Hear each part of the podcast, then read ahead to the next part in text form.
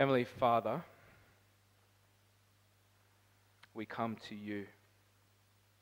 And as we have read from your word, and we ask now that we will hear from you, we ask that you will speak. And we ask, Holy Spirit, that you will bring these words to life. And so, Father, we commit our time now to you that you may be glorified and not man, that our eyes may be turned to Jesus and the things of heaven and not the things of earth. So help us to see, help us to hear, and help us to grow. And we pray this in Jesus' name. Amen.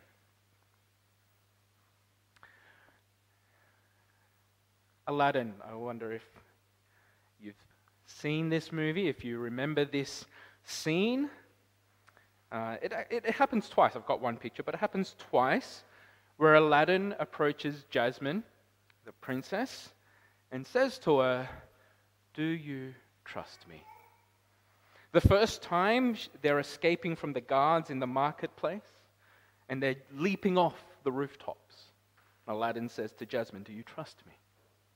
The second time here, Aladdin is on his magic flying carpet and he wants to take Jasmine for a ride.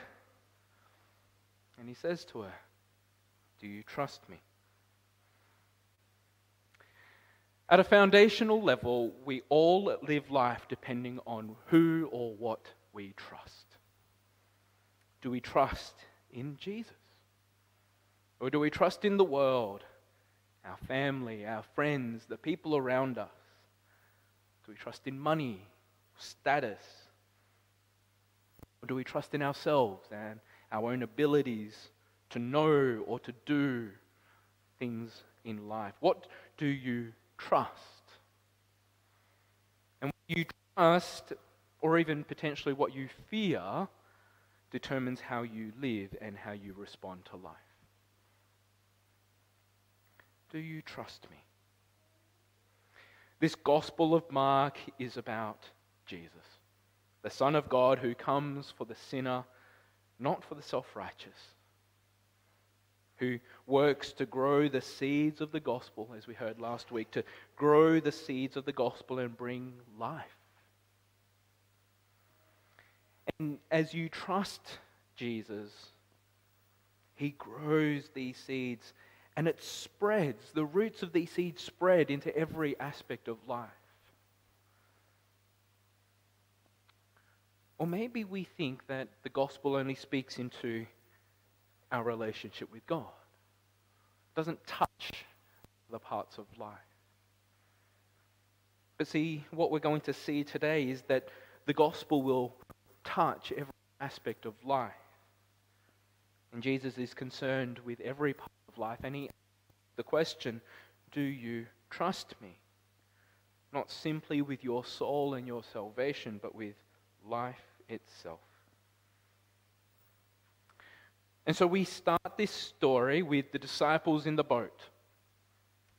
And what we should, uh, there's going to be a lot of things that we run past. So if I don't answer a question, just come and ask me afterwards. But what I want you to notice something. At the very, it's Jesus who sends them into the lake. They're not just traveling there. Jesus says, let's get into the boat and go. And I suspect that Jesus knows that there's a storm coming. Why? Because he rebukes his disciples when it comes. The story goes that they get into the boat, they go out into the lake, and this storm comes, and the disciples freak out, wake up Jesus, and they say, Don't you care if we drown? And Jesus rebukes them. He doesn't say, Oh, yeah, it's okay to freak out. I've got it under control. No, he rebukes them. He says, What's wrong with you? Don't you have faith? Why are you so afraid? The disciples had been with Jesus, they'd seen these miracles, they'd heard him teach, and here it says, Don't you have faith?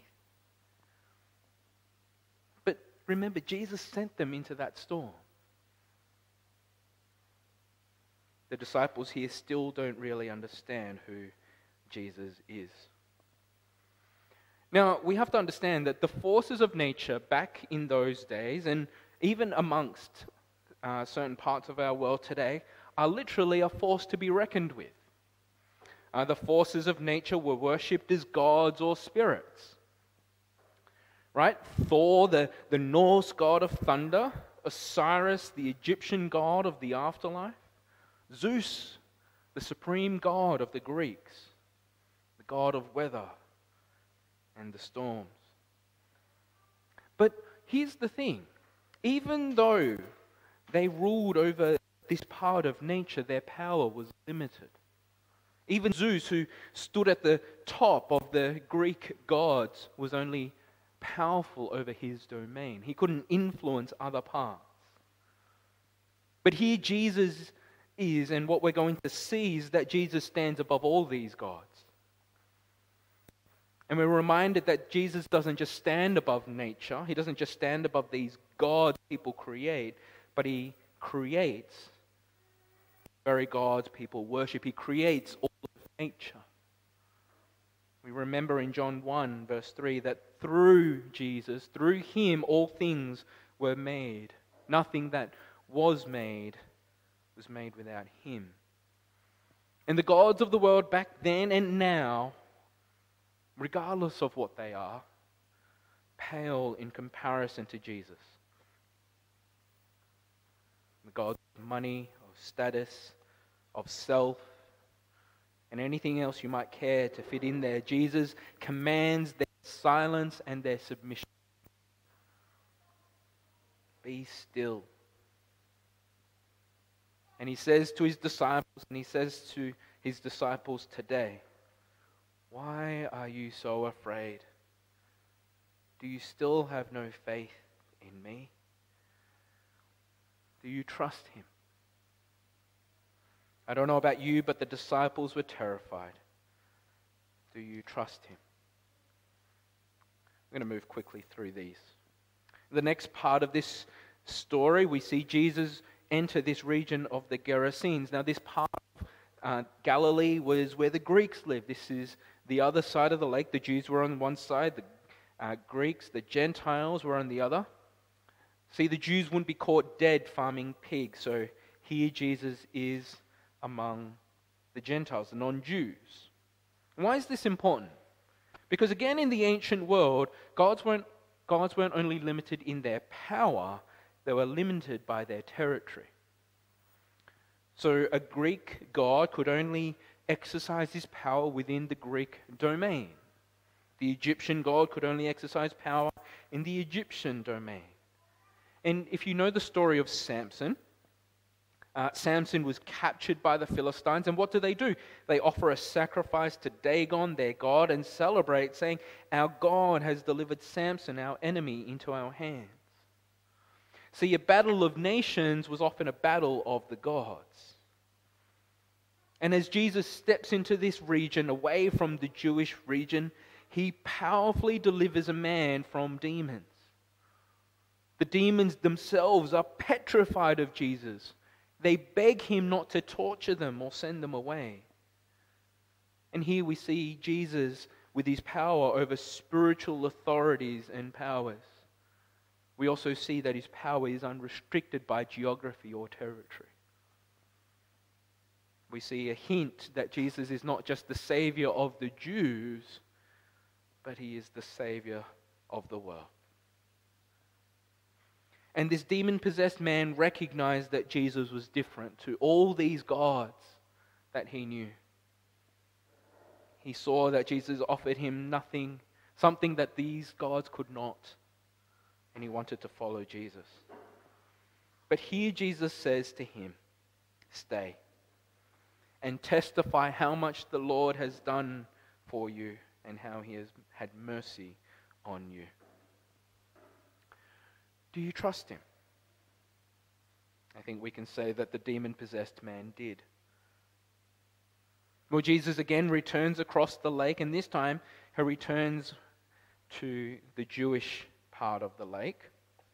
And here he is met with a large crowd, and among them is a synagogue leader, a church leader, if you will, named Jairus. And all we have here is a father who simply wants to save his little girl from dying. And he begs Jesus to save her. Now, Jesus doesn't need him to beg, he goes with him willingly. But along the way, as we read, there's an interruption. We'll come back to this interruption in a moment. But after this interruption, or because of this interruption, some people come from the house of Jairus. Your daughter is dead. Why bother the teacher anymore? What can he do? How would you respond? The girl's dead, Jesus. You're too late. What a joke. And yet Jesus turns to Jairus. Don't be afraid. Just believe. Do you trust me? And I wonder what Jairus would have thought. And maybe his desperation just overwhelmed any sense of unbelief or cynicism. I wondered the disciples who were with him if they were confused or ashamed. Jesus, you're not really going to do this, are you? I wonder how they met with the laughing crowd as Jesus declares, This child is not dead but asleep. Do we really want to follow this guy? Whatever the case, Jesus moves forward with his plan. He goes into the girl's room and gently taking her by the hand, and we're told they're speaking in their native language. Hey, little girl, it's time to get up. His words are filled with the power of the Creator, the power to speak life into death. And the girl is restored to life and returned to the arms of her loving parents. But unlike the demon possessed man, Jesus orders them not to let anyone know about this great miracle. Do you trust him? I suspect Jairus and this family now do. Now, let me come back to this interruption before. In the middle of Jairus and uh, his daughter, we have this bleeding woman. And we don't know exactly what the issue is, um, but what we also need to understand, though, is there's more to this than just physical sickness. We're told that this woman uh, had chronic bleeding for 12 years. Uh, but we read in Leviticus chapter 15 when a woman has a discharge of blood for many days at a time other than her monthly period, or has a discharge that continues beyond her period, she will be unclean as long as she has the discharge, just as in the days of her period. Basically, what Leviticus tells us there is that for the Jew, anyone who was bleeding, and it wasn't just women, but men as well, anyone who was bleeding would be unclean. What does that mean? It means that they can't engage in community. It means they can't go to the temple. They can't eat with other people because they are unclean.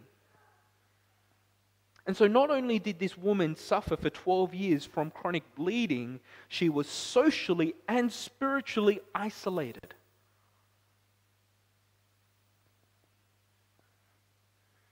See, our world is built, our relationships in our world are built on predetermined and often unspoken sets of expectations and rules. It might be financial or social standing, shared experience, personal intelligence, your family connections, your cultural or social affiliations. And yet, beyond that, there are invisible barriers to community or relationship. Those might be physical sickness or disability, might be mental health, negative experiences, family or cultural pressures. There's all sorts of things that become barriers to relationship. And for this woman, it was her sickness, her physical sickness stopped her from social and spiritual connection. But here Jesus speaks into that. And he redefines that. Because what Jesus does is not only heal the woman, but restore her. Restore her into community and relationship. and more importantly, relationship with Him. And in doing so, Jesus redefines relationships. Not relationships on human terms, but relationships in relation to God Himself. And to each one who comes to Him in faith, He says, Go in peace. Do you trust Him? This woman did, and her faith healed her. But not everyone had faith. Not everyone had faith in Jesus. We read at chapter 6 there that Jesus returns to his hometown. Uh, we suspect this is Nazareth. And there he encounters a cynical and faithless crowd. There were those who were amazed at his teaching, but most people were offended. He's a carpenter. He's one of us. He's Mary's boy. I went to school with Joseph. I went to school with Judas and Simon and James. He used to play with his sisters. Who does this guy think he is? And what's the result of their cynicism and their lack of faith? Well, we're told there that Jesus could do no miracles there except lay his hands on a few sick people and heal them. But we're also told this that Jesus was amazed at their lack of faith. Their lack of faith amazed Jesus. And here's the thing Jesus doesn't force himself on people. Now, it's one thing to talk about the sovereignty of God, that God is in control, but it's a whole other thing to comprehend his grace. See, God doesn't change hearts that don't want to be changed. Just doesn't do it. We don't ever see him do that. In the story of the Exodus, you might know the, the story there. Uh, but we read numerous times God would harden the heart of Pharaoh. And you might go, that's not fair. But equally, we read that Pharaoh and his officials hardened their heart. It goes both ways. It's not one or the other. God is sovereign, but people also have a choice.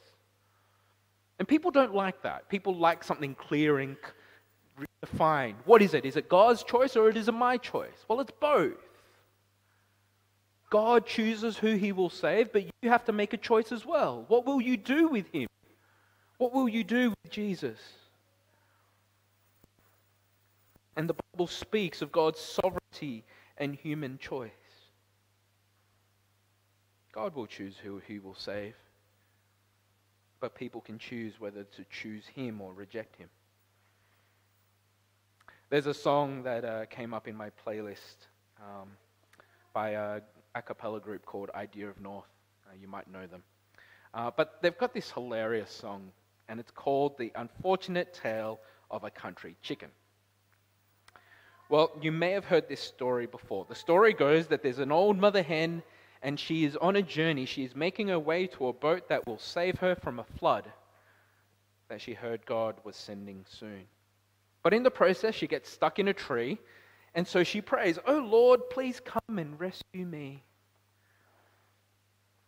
And slowly she sees creatures two by two making their way to the boat. Well, soon two giraffes come by and they offer to save her. Hey, jump on. She replies, No, God will rescue me. Next, two elephants come by and scratch themselves on the tree. But she wouldn't budge from that big old tree. And the waves come up so high that they wet her knee. Two ducks come by and offer a ride. Again, she replied, No, God will rescue me. And then the clouds roll in, and she looks up and thinks, It must be God calling out to me. Dear Lord, yes, it is I. But as the song goes, that silly chook was stone dead cooked with a lightning bolt and thunder. As she rose to heaven and met with the good Lord, she asked how this could all be. He said, Dear fowl, you must repent. Those creatures all heaven sent to save you from that savage rising sea. See, there are people who sit around and wait for God for some sign, for something to change in their life. And all the while, God is sending them people. God is sending them all these opportunities to hear about Jesus. And they're waiting for a miracle. They're waiting for a sign. They're waiting for something of God. Maybe they're waiting for Jesus to calm a storm or to deliver some oppressive power or demon, to heal them of some sickness, or to fix a broken relationship. I don't know if he'll do that. But I do know that the gospel is a gift that is available right here, right now, if you would only receive it. Will you trust him? The promise of the gospel is not that Jesus will calm the storms. There's no promise about earthly deliverance from spiritual power. There's no promise of holding on to loved ones who pass away. There's no promise of healing in our physical, mental, or even emotional and social brokenness. There's no promise there. Jesus can do that. We've read that he can. He can do that. But come back to the disciples. Jesus rebuked them because they lacked faith. He had been with them and they asked him, Don't you care? And he says, Why are you so afraid?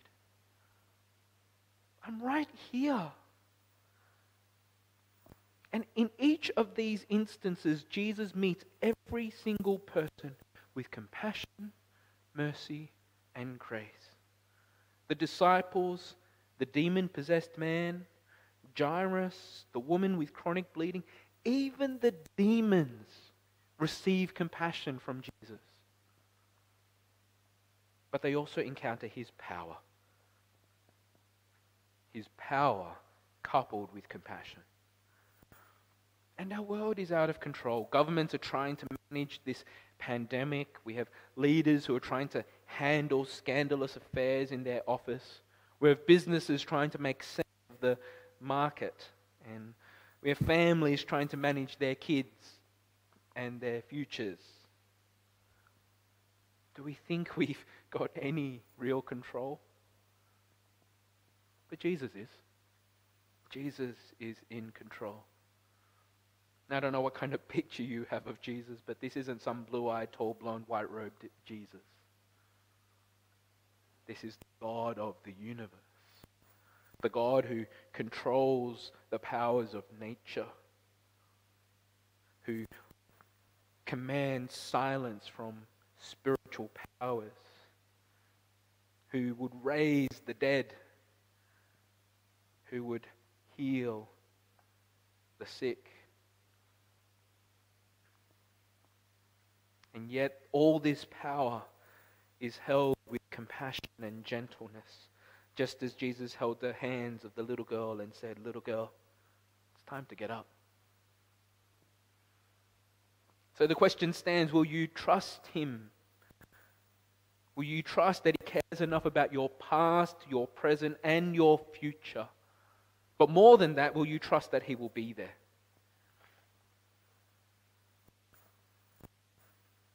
The disciples were terrified of Jesus. Who is this? The demons cowered before Jesus. Don't torment us. The people of the Gerasenes were afraid of Jesus. Go away. The woman touched by Jesus, who touched Jesus, trembled with fear until he spoke peace to her. The people around Jairus doubted and they laughed at Jesus. The people of his hometown were cynical. Maybe you feel like you're not good enough. He won't forgive my sin. It's too hard. I've done too much. No one loves me. No one wants anything to do with me. No one really knows. And yet Jesus rebukes each one of those thoughts. Don't be afraid. Just believe. And as you come to Him, He says, Go in peace and be free. But again, this peace and freedom isn't from the calming of the storm. It's not from the casting out of demons. It's not from the raising of the dead. It's not from the healing of the sick. As wonderful as that would be. This peace and this freedom flows from the presence of Jesus through the storm, battling with those demons, mourning the dead, and walking through life at what seems like lonely times. I don't know if I've ever shared this with you, but uh, my dad passed away suddenly uh, in the middle of the night, and mum came and woke us all up. Um, and he was stone cold. And the moment we touched him, it, everything just said, He's gone. But in that very same moment, I experienced a peace that I've never experienced before. let me tell you the result of that peace. It wasn't that I just felt nice and fuzzy and warm. That was my final semester of the studies that I was doing at the time. That was my best semester ever. I had an option to defer. Uh, my exams were probably a few weeks away. That was my best semester. I was able to help my mum and manage all of the deceased estates. Because there was peace. I, I can't explain it any more to you than that. But I've also seen it in the lives of other people. When the peace of Jesus comes, it doesn't take away the storm, it doesn't take away the demons, it doesn't take away the dead, it doesn't take away the loneliness. But Jesus is there. And that is a more precious gift than anything else. Life without Jesus, even without the storms, without the demons, without death, without the brokenness of life and relationship, is still a life without peace and true freedom.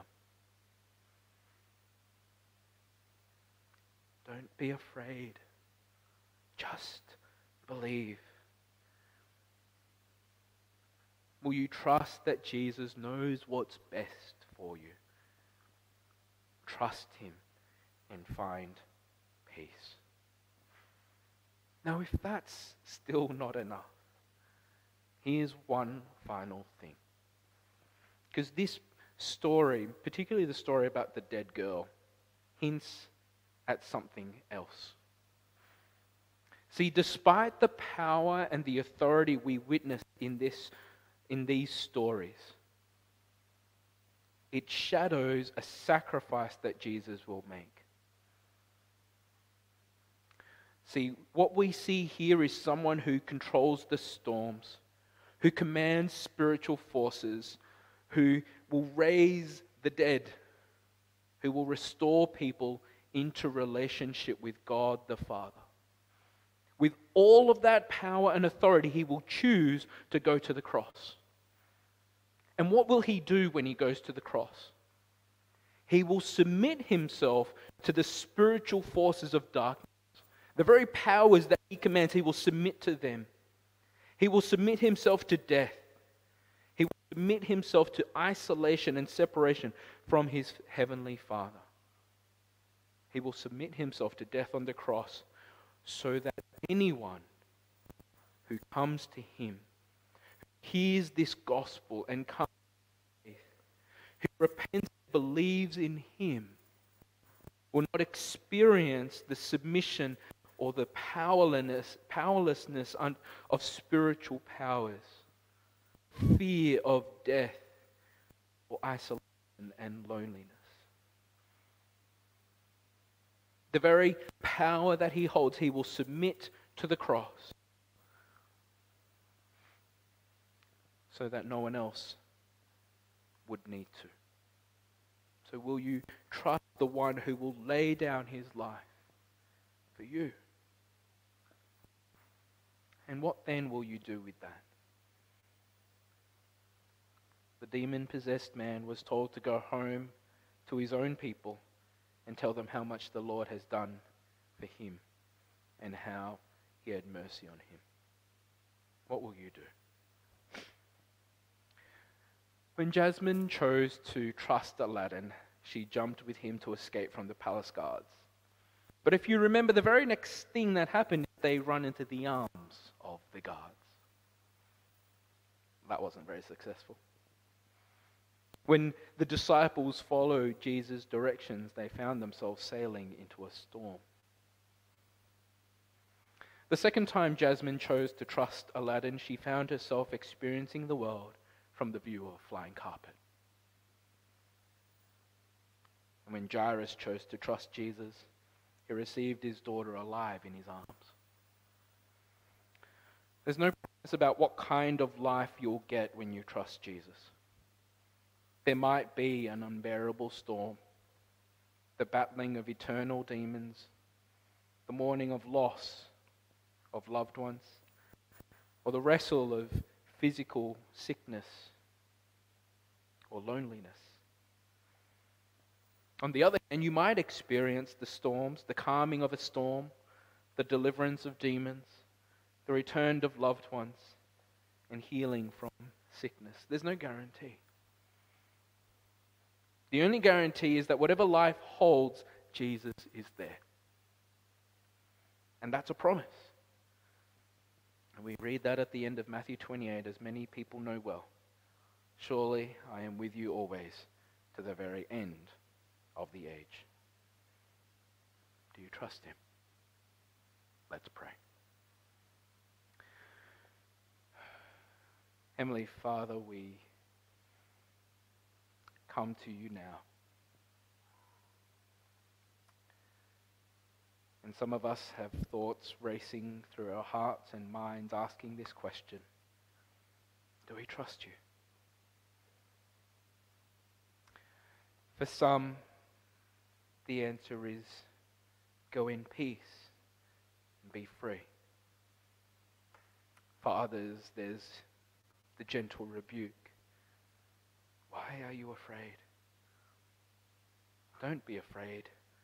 Just believe. Whatever is happening in our hearts and in our minds and in our spirits, Father, I pray you will speak. Speak the words of truth and grace that need to be heard. Speak that life might be found not in circumstances, but in the person of Jesus who will never change, who will always stand firm. And so, Father, we ask that whatever has been heard, whatever seeds have been sown, might take root and grow.